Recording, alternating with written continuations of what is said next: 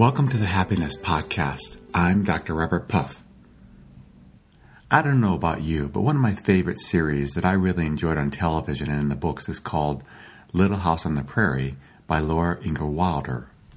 It's a great series about people exploring the early development of the United States and moving into places that were very rural.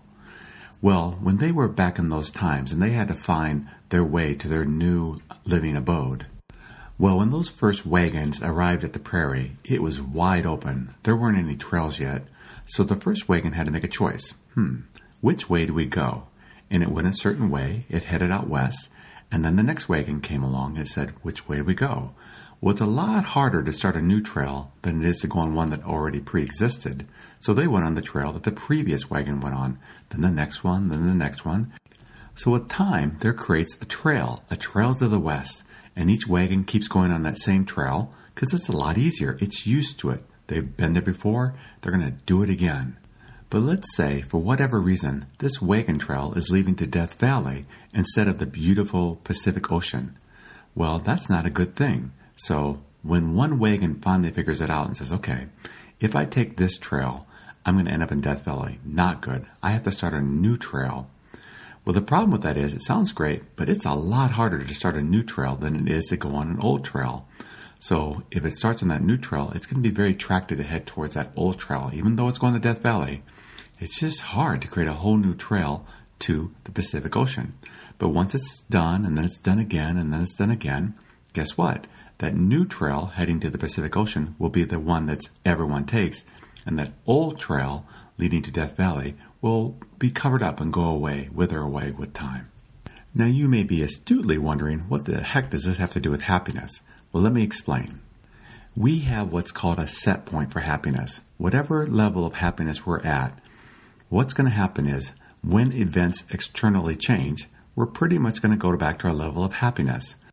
In the research literature, this became popular when we began to research lotto winners and discovered that, hmm, within a few months, they were back to their level of happiness even though they had won millions of dollars.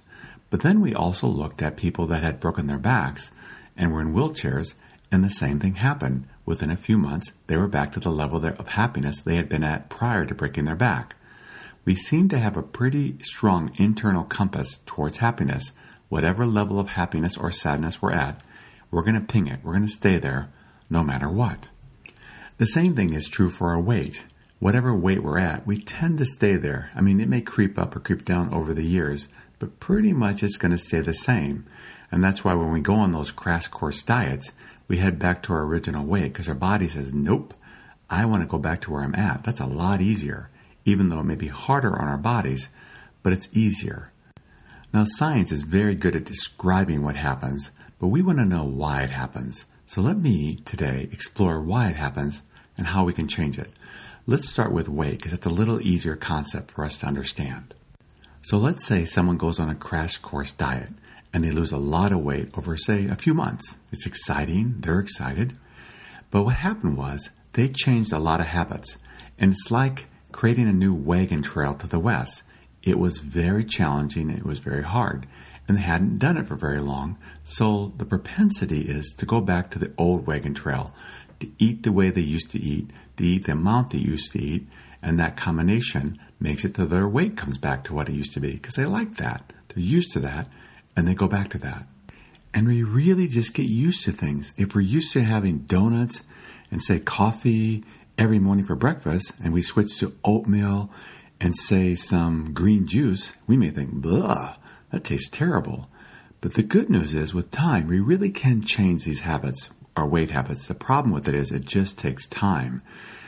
And a lot of times we just want to throw in the towel and say, I'm done. I'm going to go back to the way it was. It was just a lot easier. Well, again, with weight, the problem with it is, and we're heavy and we struggle and we have health problems and it just doesn't go well. But if we hang in there, get good support, we can lose that weight, keep it off. And the good news is we can change our set point for weight so that we're used to now eating healthy food. Our body's used to that exercise and yoga every day. So let's say we're traveling and our only options seem to be donuts and coffee one morning. We're going to go, blah. We're just not going to like it. Probably skip our breakfast that morning instead of eating that because we just get used to anything. And that's where it's called a set point.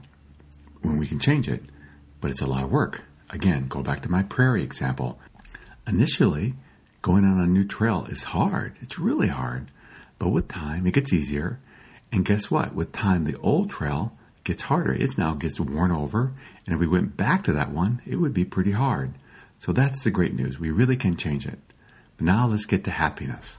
Now, when I'm referring to happiness, I'm talking about the overall state we have throughout the day. I'm not talking about thrills. Yes, thrills can change our state of happiness. Absolutely. Drugs can too. They're both brief, they're intermittent, and they won't last. That's why it's kind of irrelevant. But what matters is our natural state, the one that we stay at throughout the day, throughout the week, throughout our lives. That's the one we really want to focus on. So, what the research is showing us, it tends to stay the same throughout our lives. I mean, it may go up and down somewhat during our lives, but it's pretty permanent. Whatever level of happiness we're at right now in our natural kind of standing state, that's the one we're probably going to die with. So, why is that? I mean, it doesn't make sense. Isn't happiness a state that changes? I mean, it seems that way. I mean, sometimes we are happier than others. Why is that? But if we look at overall, overall, we do have a state of happiness or depression. I think we can all, if we reflect a little bit, find that to be quite true. If you're really honest when you're on vacation, I mean, it's fun to be on vacation, but if you pause and reflect, you're going to say, hmm, you know, I'm not as happy as I thought I was. I'm enjoying this, but when I'm quiet, when I'm sitting here, when I'm not inebriated, I'm still bringing with me myself, and that self is somewhat depressed. Hmm. You see, what's happening is we're actually reinforcing our current state of happiness or sadness all day long. It's exactly like eating.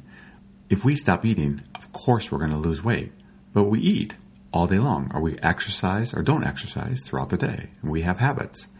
We also have happiness habits, and those affect us, and they reinforce the state that we're at. And when we change them, we're uncomfortable and for the most part, we as humans like to be comfortable. We don't like change, it's hard. It makes us sore. So we go back to our natural state. It's that wagon trail to the west. It's a lot easier to go where it's gone before, so let's just go there before because it's just a lot easier. So let's say we're kind of a morose, gloomy person right now, and that's why we're listening to this happiness podcast. Well, what's happening is that we're actually reinforcing that throughout the day. Again, what do I mean by that? Well, in order to maintain that state of gloominess and sadness, we have to have things that keep feeding it. And the main thing that feeds us is our mind, is our thoughts throughout the day. What are we thinking throughout the day? Do we see the glass as half full or half empty? Negative, depressed people will see the glass as half full. They will also, though, spend a lot of time in negative things we may overall, if we're healthier, maybe watch uh, five, ten minutes of news a day to keep up what's going on in the world. A depressed person may watch two to three hours a day on the news and think about it another five throughout the day. And that just leads to unhappiness. Or the music we listen to, or the television shows we watch. Do we watch ones that are uplifting, or do we watch ones that make fun of each other, cut people down, and have gross, grotesque pictures and images in them that we get to go to bed with and have in our dreams? They all affect us. Everything matters. And because everything matters, like all the food we eat matters, we have to ask ourselves is, how am I reinforcing my state of happiness or unhappiness? Because why it's staying there is because it's getting reinforced every single day. And it seems simple. Well, if we don't feel happy, why don't we just change it? But what happens is we're uncomfortable. That's the main reason we don't change it. Because to change it, causes discomfort. Again, think of exercise or food. When we change our eating habits, it's uncomfortable. When we change our exercise habits from being lazy to perhaps exercising every day, it's initially quite uncomfortable. It's the same way with happiness. Let me use an example. I just came back from a weekend up at Sequoias National Park. It's beautiful up there. But the one thing they didn't have, they didn't have any internet connection there at all. There was a small pocket in the hotel I stayed at that had a little bit, but pretty much everywhere you went, there was no internet reception at all. And let's say you're an internet junkie. You just love the internet. You're on your phone all the time, constantly talking to people, watching YouTube videos, listening to music, and going all the time. You get up there and you don't have that. you're going to have withdrawals. At first, it may seem actually quite pleasant, but after a while, you're going to say, I don't like this. I, I'm, I'm this is boring. I mean, really, this is just boring. There's nothing to do but smell the flowers and see trees. I mean, this is just not good. But others of us, like myself, find being up there so peaceful. And it's a place that I love to go and go regularly in nature. And I really want to avoid us to be judgmental here. That is not the point. The point of it is there's just consequences to our choices. If we wake up every day and love our coffee and donuts, then that's what we're going to enjoy. We're going to keep doing that. It will have consequences to our weight. It's going to be larger. We're going to be heavier, but we enjoy it. It's the same way with unhappiness. I mean, if we like to be around angry people, if we have a lot of disagreements, if we like to fight, if we like to watch shows that are violent, if we like to m- listen to music that's caustic and critical, I mean, there's no way that's going to not affect us. And that's our choice. But if we're listening to this podcast and say, hmm, you know, I'm tired of being depressed, I'm tired of being angry, I want to change that, then what's going to happen is we do need to make choices. And, you know, they're not even super complicated choices. I mean, we all kind of know what's good for us when we eat and what isn't good for us when we eat. It's the same way mentally. I mean, watching shows of violence, listening to news of negativity versus being in nature, meditating, being still, being around people that are loving, having positive thoughts, they both have consequences. And we are attracted towards one, we are used to one, and not the other. If we want to change that, we need to work towards change. And that change, number one, going back to the prairie, is going to be hard at first quite hard. Whatever we're used to, we are used to. We are just creatures of habit. That's why the set point for happiness is so strong. So, if we're ready, if we decide to begin to change our set point to happiness, it is going to be hard at first. That's why I've created this happiness podcast. It has very specific things that we can do. Now, over 120 episodes of things that we can do to change our set point to happiness, and we can increase it. But the hard part about it is it is going to be hard at first because we are reinforcing our happiness or unhappiness state throughout the day, all day long. And changing that, going down a different prairie trail, can be quite challenging at first. But we can do it. If we work towards it, if we commit to it, we can truly have beautiful lives. We just have to acknowledge that everything we do matters. And let's start doing things that create beauty, that create happiness and peace in our lives and stop doing things that create discord, disharmony, and unhappiness in our lives, we can do it. We can truly have beautiful lives if we work at it. And we can do that. Thank you for joining me on the Happiness Podcast. If you are enjoying these podcasts, I'd love a review from you. You can leave one on iTunes or you can go to happinesspodcast.org.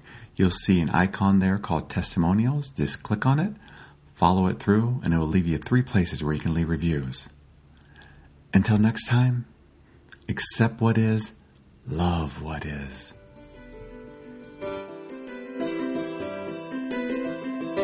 I love helping people improve their lives. I really deeply believe that all of us can have beautiful lives if we work at it. But it is work. And that's why I create this podcast to help people improve their lives. But the other thing I do, which you may not know, is that I love speaking in person to people. I do this two ways. One is through my private practice, but the other way is through being hired by companies to come in, spend a half day or a day, giving a three hour workshop helping the employees improve. And when their lives improve, they're better employees, and the overall culture of the company is enhanced too.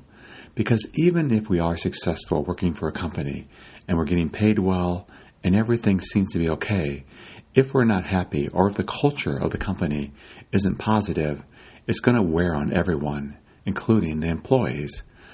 And if you've been listening to this podcast for a while, you know that there are very specific things that we can do to improve that. And that's what I love doing is helping people improve their lives. So perhaps if you have a company or if you work for a company and you're interested in bringing me in, then perhaps just consider bringing me in and let's work together to improve the overall culture of the company so that everyone can be there with a smile. If you're interested in learning more about this, just go to www.successbeyondyourimagination.com. That's successbeyondyourimagination.com. Peace.